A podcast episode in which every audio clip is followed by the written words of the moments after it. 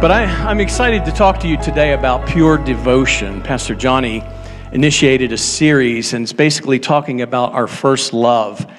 And there are two words that he's been tossing around and sharing with us for a few weeks. They're the words clarity and trust.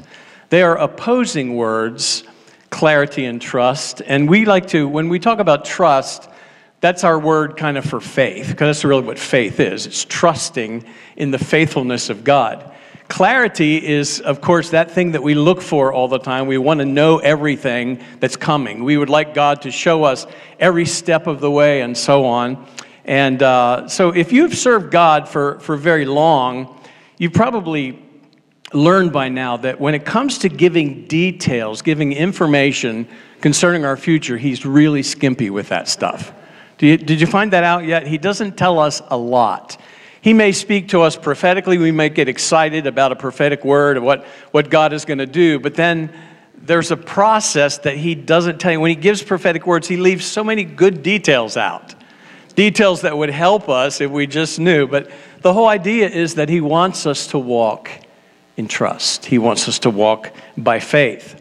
So, Hebrews 11 tells us that Abraham, when he was called, he went out not knowing where he was going. The great man of faith, the, the man who trusted God perhaps more than anyone in the scripture other than Jesus, the great man went out to fulfill his destiny and didn't even know where he was going. And you know, that's been the story of my life, I think. Certainly the story of my ministry. Just go out and you don't know where you're going, but God is always faithful and trustworthy. So the heroes of our faith never had clarity. And really, God, God is not pleased by our, our, this desire that we have to know everything that's coming. And so he calls us in this series here to get back to our first love. And I'm using the phrase pure devotion today. It comes out of the text that I want to read for us today. I'm going to read from 2 Corinthians chapter 11, a little bit of a lengthy text, but I want to set up the context of what's going on here. The Apostle Paul's writing to a church that he birthed. He founded the church, he was the father of the church. He was away. Uh, ministering in other places, and all kinds of reports started coming back to him about some of the wacky stuff that was going on in his church. And he was, he was invested here. He had poured his life out for these people. And so he's upset, and you'll catch that in his tone. He says in verse 1, 2 Corinthians 11, I hope you will put up with me in a little foolishness. In other words, get ready, guys. I'm going to act foolish for a little bit right here. Please put up with me, for I am jealous for you with a godly jealousy. I promised you to one husband, to Christ so that I might present you as a pure virgin to him. But I'm afraid that just as Eve was deceived by the serpent's cunning, your minds may somehow be led astray from your sincere and pure devotion to Christ. For if someone comes to you and preaches a Jesus other than the Jesus we preached, or if you receive a different spirit, small s, from the spirit, capital S, you received, or a different gospel from the one you accepted, you put up with it easily enough. I do not think I am in the least bit inferior to these super apostles. I may indeed be untrained as a speaker, but I do have knowledge. We have made this perfectly clear to you in every way. Was it a sin for me to lower myself in order to elevate you by preaching the gospel of God to you free of charge? I actually robbed other churches by receiving support from them so as to serve you. And when I was with you and needed something, I was not a burden to anyone, for the brothers who came from Macedonia gave me what I needed. I've kept myself from being a burden to you in any way, and I'll continue to do that. As surely as the truth of Christ is in me, nobody in the regions of Achaia will stop this boasting of mine. Why? Because I don't love you? God knows I do. And I'll keep on doing what I'm doing in order to cut the ground from under those who want an opportunity to be considered equal with us in the things about they boast about. For such people are false apostles, deceitful workers, masquerading as apostles of Christ, and no wonder. For Satan himself masquerades as an angel of light. It is not surprising then if his servants also masquerade as servants of righteousness. Their end will be what their actions deserve. Father, let your word speak very clearly to our hearts here today. I pray that, that our hearts would be good ground as the seed falls upon it, that it would spring up and be watered in the days ahead and produce fruit for your glory. We welcome you, Holy Spirit, to do for us what we are incapable of doing ourselves, and that is to give us revelation, understanding of your scriptures. In Jesus' name, amen. I'm going to focus on verses 2 and 3, but before I do, I want to set the stage for what's going on in those verses. What happened in Corinth was that the Judaizers came. Now, you've heard us talk a lot about the Judaizers. They were the arch enemy of the early church. There was not a greater enemy than the Judaizers. And the Judaizers were comprised of some Pharisees and others who, some of whom came to Christ, others of whom really didn't have a genuine conversion. But they were putting pressure on the church constantly to follow the law of Moses. They were taking them back into the Old Testament patterns. And so they were basically Jews who came into the church and tried to marry Judaism with Christianity. They wanted to make sure that all the people kept the laws and followed the, the dietary laws and so on. And there are major sections of Paul's writings that are written to address the errors of the Judaizers. They, they preached Jesus plus. Don't ever listen to anyone who preaches Jesus plus. Jesus plus circumcision, Jesus plus dietary laws. Jesus plus all the laws of Moses.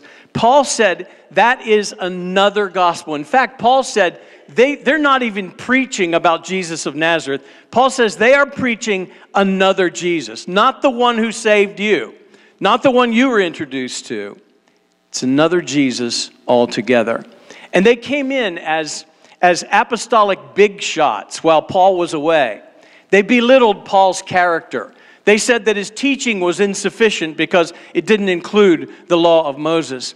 And when Paul heard the report, he was really upset because all of the work that he had done in Corinth, and it was not an easy uh, road there, all of the work he had done was being undermined. So he wrote Second Corinthians because he couldn't be there in person to defend himself. So that's why you are seeing in the tone of the text that I read a defensiveness in the, in the heart of the apostle. And he says in, in verse 1, I hope you will put up with me in a little foolishness. Yes, put up with me. Paul, Paul is saying that the bragging of these false apostles is so ridiculous that he said, I want you to just humor me. Let me give you a chance to give you my pedigree. And he, and he goes on later in Corinthians and he tells all the things that he did. And people look at that and say, well, Paul was bragging. No, Paul was, was saying, okay, if these guys want to talk about being a big shot, let me give you my credentials here. In other words, put up a little bit with my foolishness. I'm going to act like them for a little while. Two people can play this game. And so he makes some very strong accusations against these Judaizers, telling them that they're preaching another Jesus and another gospel. He mocks their claim to be what Paul calls, uh, tongue in cheek, super apostles. He calls them uh, as a joke. And then he defends himself from financial accusations, uh, reminding him, the, the Corinthians, that he never took a dime from them that the money that he used to live on in Corinth was provided by Christians from other communities outside of Corinth. And so finally, he puts the hammer down and he, he calls these false po- apostles, he says they are false apostles, deceitful workers, they are masquerading as apostles of Christ. And he says Satan himself masquerades as an angel of light. So it shouldn't surprise you that these false apostles are masquerading as servants of righteousness. And he says they're going to get what they deserve. God will make sure they get what they deserve.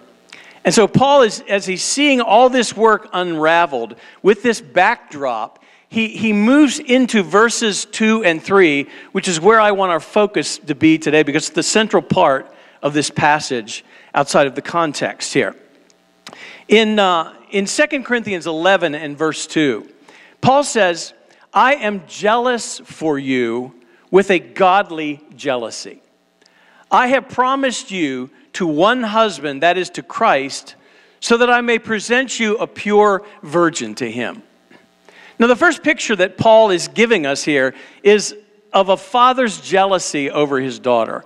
Paul looks at the church as though the church was his daughter. And he says, As a father, I have a jealousy. I want to make sure that I am able to present this church to Jesus as a pure virgin. I don't want this church to be polluted by all of the things of the world. I don't want this church to look like the world and act like the world and follow the, the moral standards of the world. I want this church to be different. So, Paul is passionately pleading as a father here. I want to walk you down the aisle as a pure bride. And he's her father. he promised her hand in marriage to Christ. And so he says, I'm jealous over you. Uh, this word jealousy is uh, a very interesting one because we think of jealousy as a very negative thing. As Christians, even, we, we think jealousy is very negative. But I want to tell you, most often, when the word jealousy is used in the Bible, it's a good thing. Most often. Now, it does address the kind of jealousy that we talk about between people and that hurts relationships and so on. But most of what the scripture says about jealousy is a good thing. Jealousy is being possessive. You'll see this definition here being possessive of something that is rightfully yours. God actually speaks of himself as a jealous God. In fact, when, he, when the Ten Commandments were given out in the book of Exodus, God says, You shall have no other gods before me. Why? Because I am a jealous God. And then in another passage, he says, My name is jealous. Do you ever hear that name given for God, Jehovah jealous? But that really is one of his names. He said, uh, My name is jealous. And what that is, it is this possessiveness that God has because we are his creation. This possessiveness, not an evil possessiveness at all, to, ha- to claim something that is rightfully his. And that's why he tells us over and again don't have any other gods before me. A jealous husband, and husbands to some degree, to a righteous degree, ought to be jealous of their wives. A jealous husband protects his wife, and he protects that covenant that they have. Envy is a word that we don't use as much today. We tend to use the word jealousy even when we describe envy, but it's different. Jealousy being possessive of something that is rightfully yours. Envy is the desire to possess something that is not rightfully yours. Envy is looking at something that belongs to someone else and saying, That belongs to me. The desire to possess something that isn't rightfully yours. Envy is always wrong. Jealousy is often right and justified. Now, Paul says, I'm jealous for you. And then he, he talks about what he's concerned with most, and that is in verse 3. But I am afraid, verse 3, that just as Eve deceived, was deceived by the serpent's cunning, that your minds may somehow be led astray from your sincere and pure devotion to Christ. I find it so interesting that Paul is taking this all the way back to the Garden of Eden. And he talks about the serpent's deception of Eve. Now, a lot of people mistakenly teach that, that the fall in Eden was really Eve's fault. There's some male chauvinist theologians out there. And they want to blame all of the fall on, on Eve. It was the woman uh, who was deceived. In fact, um, really it, it, says in 1 timothy 2.14 adam was not the one deceived it was the woman who was deceived and became a sinner. And they take that verse and they want to make it sound like the fall was eve's fault. Well you know when when they were standing there at the tree and i'll read that in a little bit the bible says that her husband was with her. Eve was deceived by the enemy slowly and subtly deceived by the enemy to take the fruit. Adam just took it. Adam just willingly grabbed the fruit and ate it. He had, he had his mind made up. He didn't need to be tempted by the enemy, this, this, this desire to have that. Just, he just went for it. Because the Bible says that when Eve took the fruit, she gave it to her husband who was with her. He was being a wimp. He wanted it all along. Uh, you go ahead. He watched her eat it first. And then she gave some to him and he ate it. When the Bible talks about Adam uh, and the fall, what was caused by the fall, it does say Eve was deceived, but Adam simply made the choice. And the New Testament makes it clear that the human race dies in Adam. When Paul talks about sin and how it entered the world in his epistles as he's laying down his theology, especially in Romans, he says Adam corrupted the human race. As in Adam, all die, but in Christ, all will be made alive. And so while they both uh, gave in, just Adam just went for it. So in Genesis 3, here's what it says. Now the serpent was more crafty than any of the wild animals the Lord God had made. And he said to the woman, Did God really say, You must not eat from any tree in the garden? The woman said to the serpent, We may eat fruit from the trees in the garden, but God did say, You must not eat fruit from the tree that is in the middle of the garden, and you must not touch it or you'll die. You will certainly not die, the serpent said to the woman. For God knows that when you eat from it, your eyes will be opened, and you will be like God, knowing good and evil. And when the woman saw that the, tree, the fruit of the tree was good for food, pleasing to the eye, desirable for gaining wisdom, she took some and ate it. She gave some to her husband who was with her, and he ate it. Then the eyes of both of them were opened, and they realized they were naked, and they sewed fig leaves together and made coverings for themselves. Now, Adam and Eve were living in a perfect garden paradise. God provided for them everything they need all they needed to do was trust Him.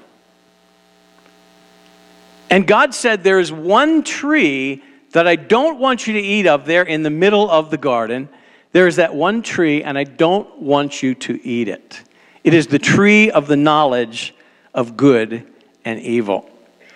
And so the serpent today uses the same old strategy that he used with Eve, and that's why Paul is bringing Eve into the story here. He waits until Eve is alone and then he begins to whisper. And this is what he does. There's a, a pattern that Satan always follows, and I'll run you through it real quickly. Four steps. Satan, first of all, Satan questions God's word. Notice his, his subtle strategy here. His first words were, were Did God say? Did God really say? And he does the same thing today. People wonder, is, is the Bible really the Word of God? Can the Bible be trusted? So, wherever God puts a period, the devil always puts a question mark. Think of it that way. When God says you shouldn't do this, period, the devil brings a question mark. Well, what's wrong with that? What would be wrong with me indulging in that? What would be wrong with me living like that? And the question marks always come. That's the first thing, question about God's word. The second thing, Satan changes God's word. He said, Didn't God say you, you shouldn't eat from any tree in the garden? Well, God never said that. He said, You can eat from any tree in the garden, just don't eat from this one, the one in the center. So he changes God's word, and he still does that, attempts to misquote and change God's word. Then Satan denies God's word. Satan doesn't call God a liar at first. He plants the question in Eve's mind, and he, he directly denies God by saying, You're not going to die if you eat that fruit. God knows that in the day you eat of it, that you'll be like God, knowing the difference between good and evil. So Satan is calling God a liar. And finally, he replaces God's word. You will be like God if you eat the fruit. And you know, all temptation can be can be taken back to this idea that we want to be God. Uh, pastor Johnny was telling in a, in a group of our pastor friends a few weeks ago, he, he used the phrase, and I've heard him use it before you make a terrible God. My God. You make a terrible God, and you do. Given, you know, if you are the one who determines what is good and what is evil, then you're going to be in trouble. But that's what Satan actually does. So when, when, when the temptation comes, the temptation is to be your own little God. Satan never asked Eve to worship him. He just put a thought in her mind that she could worship herself. Everybody worships.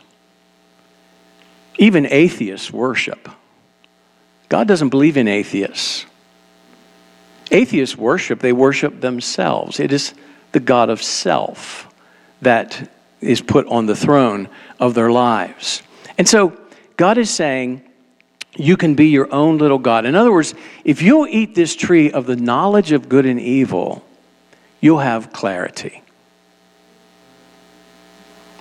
You won't need to trust anymore. You are going to have clarity. And that is what Paul warned the Corinthians of. Don't let your minds be corrupted from the sincere and pure devotion to Christ. Now, let me tell you why it's a terrible place to be to eat of the tree of the knowledge of good and evil. I, I, I think it's so fascinating here as I, as I pondered that the last couple of weeks. It is the tree of the knowledge of good and evil. We think of it, I just want to stretch your minds a little bit here. We think of it as the tree of the knowledge of evil. That's not what it says. It said it is the tree of the knowledge of good and evil.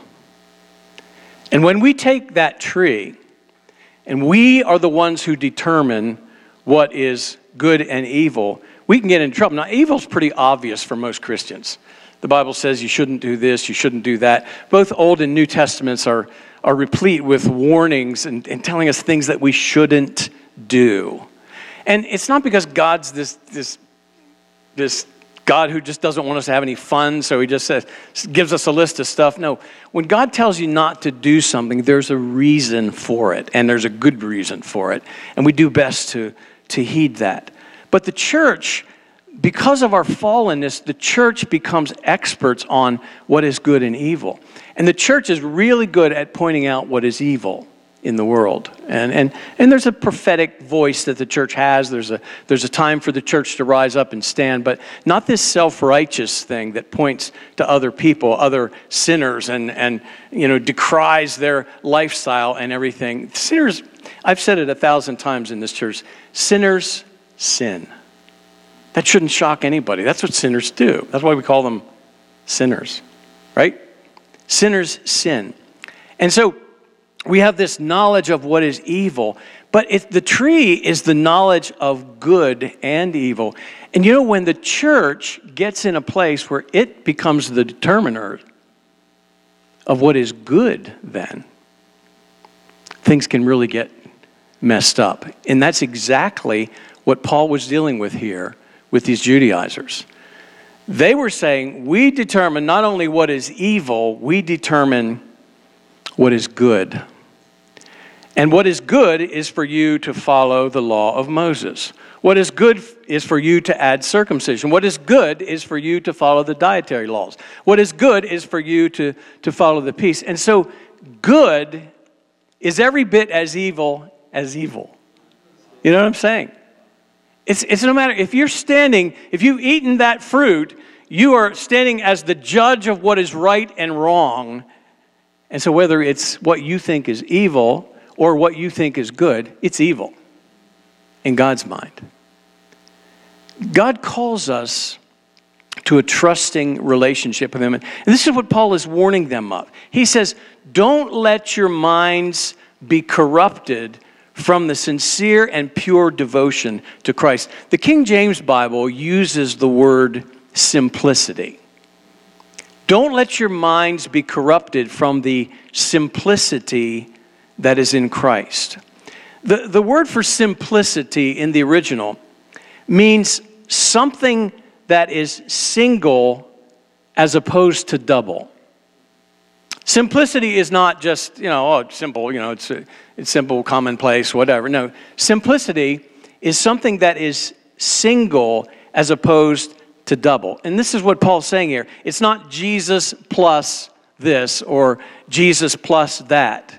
It's not just adding Jesus to your life. What Satan fights is a life of pure devotion to Christ, where everything revolves around our relationship with Him. Choices, goals, conversations, agendas, relationship, everything centers around Christ. That's what this singleness of devotion means that Paul is calling them to. Another place that word simplicity is used, and you're in the King James, it says here in Matthew 6 and verse 22. You'll recognize this. The light of the body is the eye. If therefore thine eye be single, the whole body will be full of light.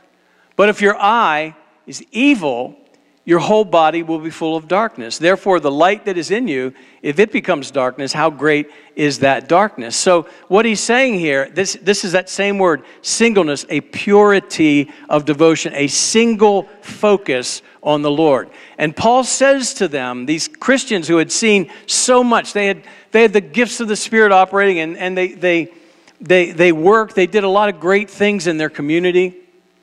But Paul says, My fear for you is that you fall away from the simplicity, that single, pure devotion to Christ.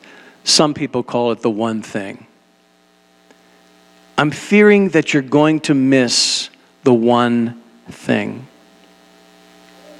And if your eye is single, that's your life, the entrance of life.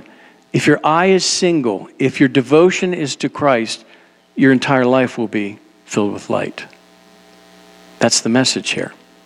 If your eye is dark, your whole life will be filled with darkness.